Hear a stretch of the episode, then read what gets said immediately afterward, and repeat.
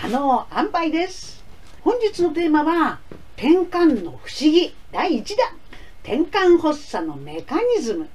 今回はいつもとちょっと違って雑談聞いてたら転換のこと理解できちゃったって感じにゆるーく転換の話ができたらって思ってます。あチャンネル登録もお願いしますね。私が転換小話チャンネルを始めて1年ちょっとになるんですが改めて思うのは転換は知れば知るほど不思議な病気。いやはや奥深いんですね。奥深すぎる。私は転換の当事者であり看護師でもあり日本転換協会千葉県支部の世話人もしてますので結構転換のことを知ってるつもりでいたんですよ。もちろん皆さんにお伝えするのに間違った情報を伝えてはいけないと毎回動画を作るのにいろいろ調べてるんですけどね。調べれば調べるほどなんで転換ってこんなに分かりにくいのかなって思うんですよね。でいろいろ考えてたどり着いた答えは何かっていうと転換ってそもそもは症状名なんですよね。症状名っていうのは例えば頭痛とか腹痛とかっていうやつねその症状名を病気の総称にしちゃったのが分かりにくい原因なのよ実は転換は一つの病気じゃないんですよ。知ってました？転換症候群っ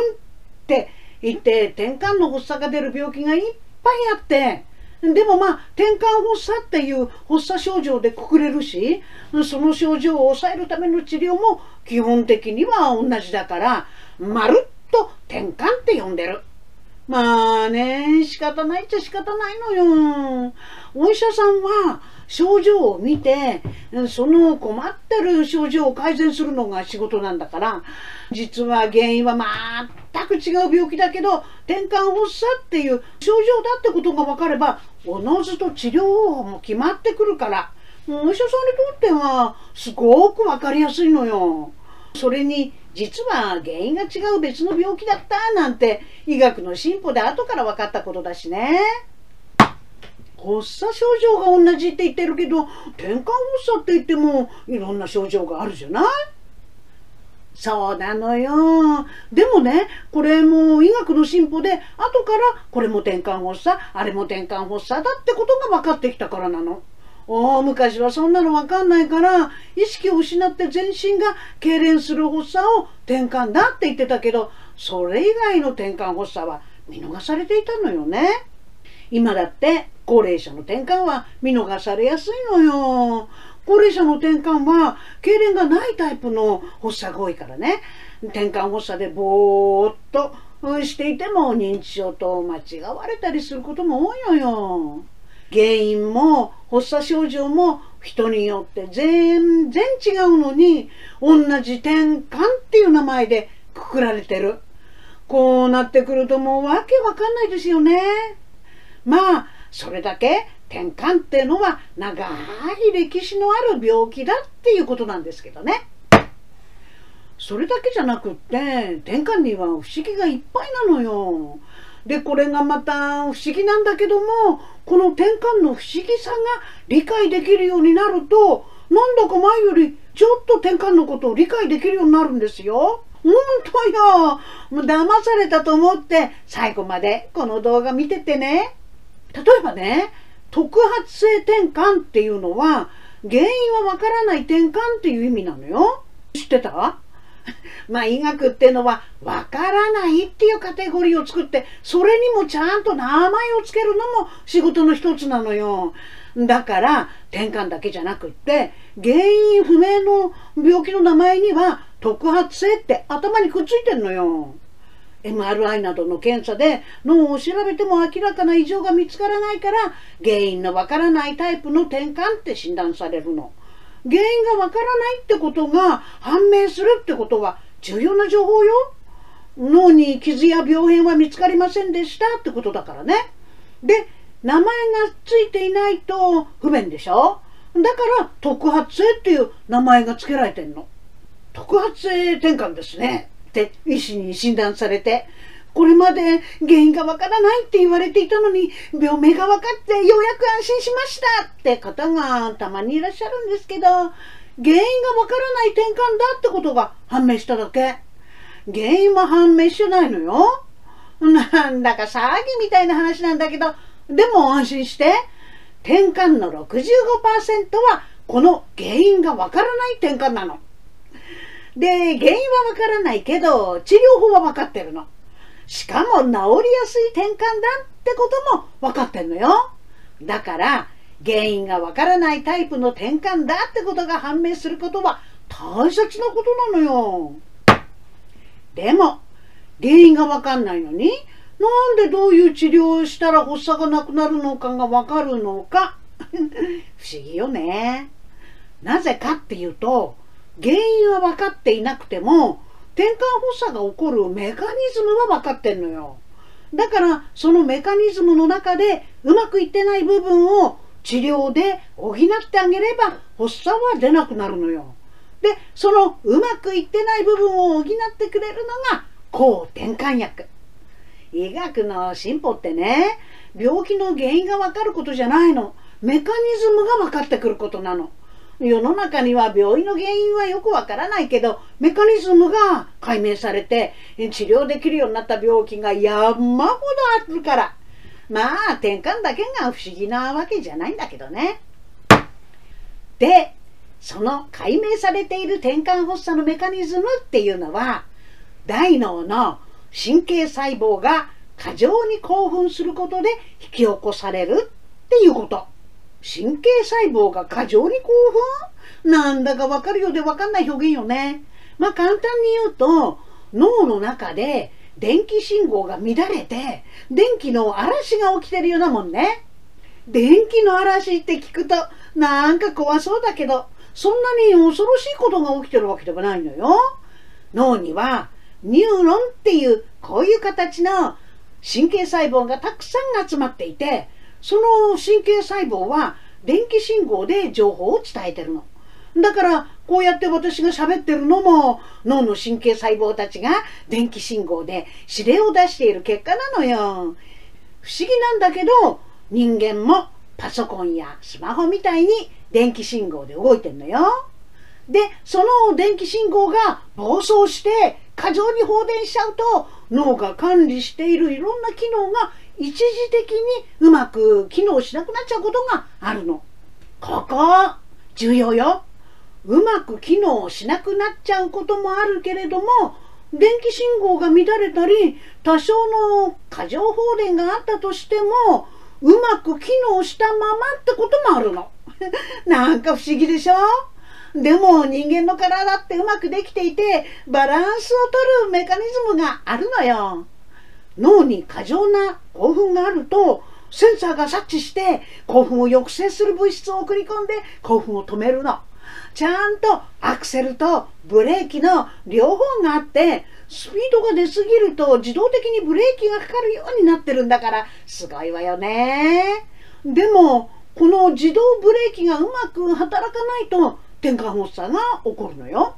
人によってセンサーの精度が違うから、転換発作が起こる前に察知してブレーキがかかる人もいるし、脳の一部分にだけ電気の嵐が起きて小さいサイズの転換発作が起きてからブレーキがかかる人もいるの。小さいサイズの転換発作っていうのは変な匂いがしたり、手がしびれたり、数秒意識がなかったりする発作のこと。それでも自動ブレーキが発動しなかったら意識を失って転倒するような大きなサイズの転換発作が起きるんだけどそれも大抵は長くて12分でブレーキが発動して自然に止まるんだから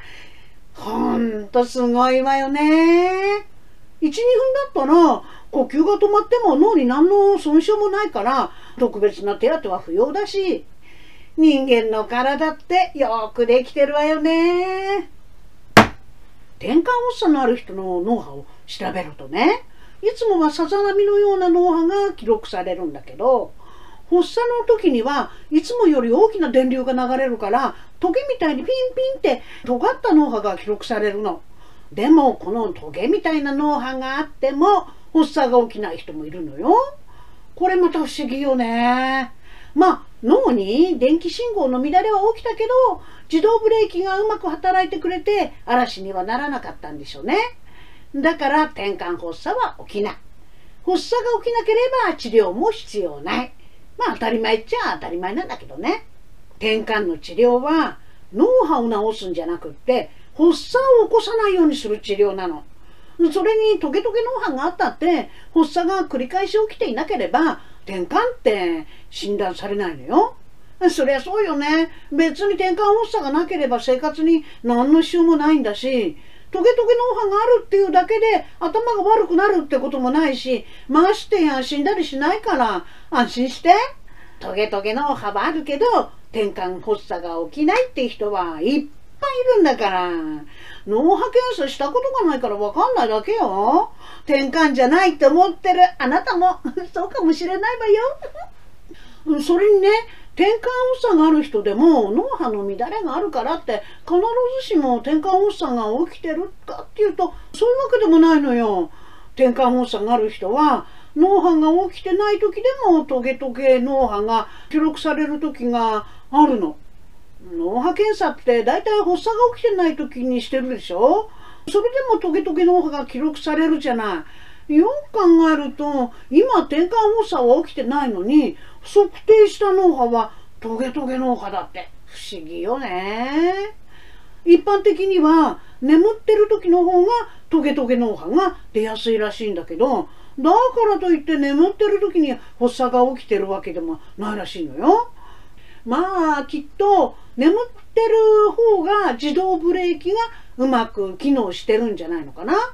私の場合は寝りっぱなに発作が起きるから寝りっぱなに自動ブレーキがうまく機能しなくなるのかもね。まあ転換って診断された人も自動ブレーキがうまく機能する時もあるし時々うまく機能しない時もあってその時に転換発作が起きるっていう感じね。で自動ブレーキだけじゃ足りない分を補ってくれるのが抗転換薬よ。抗転換薬の服用で6割の人は発作は収まるのよ。自然治癒する場合もあるし、外科治療も含めると8割は発作を起こさなくなるの。ちなみに子供の転換は原因がわからないタイプの転換が多いの。だから子供の転換のほとんどは成長とともに治ることが多いのよ。まあ子供の脳はまだ発達途中だから脳の電気信号が乱れたり自動ブレーキがうまく機能していないってことはありそうよね。人間の脳は3歳までに 80%6 歳までに90% 12歳までに100%完成するっていうのが分かってるから転換の発症年齢で3歳以下が多いっていうのも納得よね。だから子供の転換はほとんどが成長とともに自然に治って思春期には薬を飲まなくっても大丈夫になるのよね。発作のメカニズムはなんとなく分かったけどなんで発作の現れ方は人によって違うのか 不思議よね。でもこれ実はそんなに不思議なことじゃないのよ。だって最初に大脳のどこかで過剰放電が起きているのかっていうのが違うだけだから。大脳って場所によって役割が違うのよ。例えば前頭葉は手や足や顔などの体の動きや言語。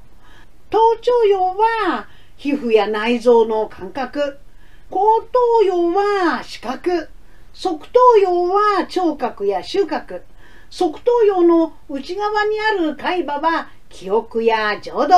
それぞれ別の認識機能を担ってるの。だから一番小さい発作がわかると、大脳のどこで最初に過剰放電が始まったかがわかるの。トゲトゲ脳波が測定できなくたって、発作を見れば脳のどこから発作が始まったかが大体わかるのよ。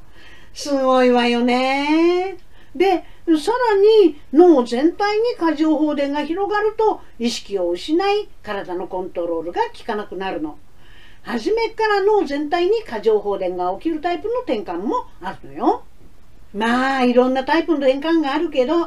いや別に人の転換に詳しくなる必要はないから自分の転換についてだけ詳しくなって自分の言葉で周りの人に伝えられればバッチリ。それで十分。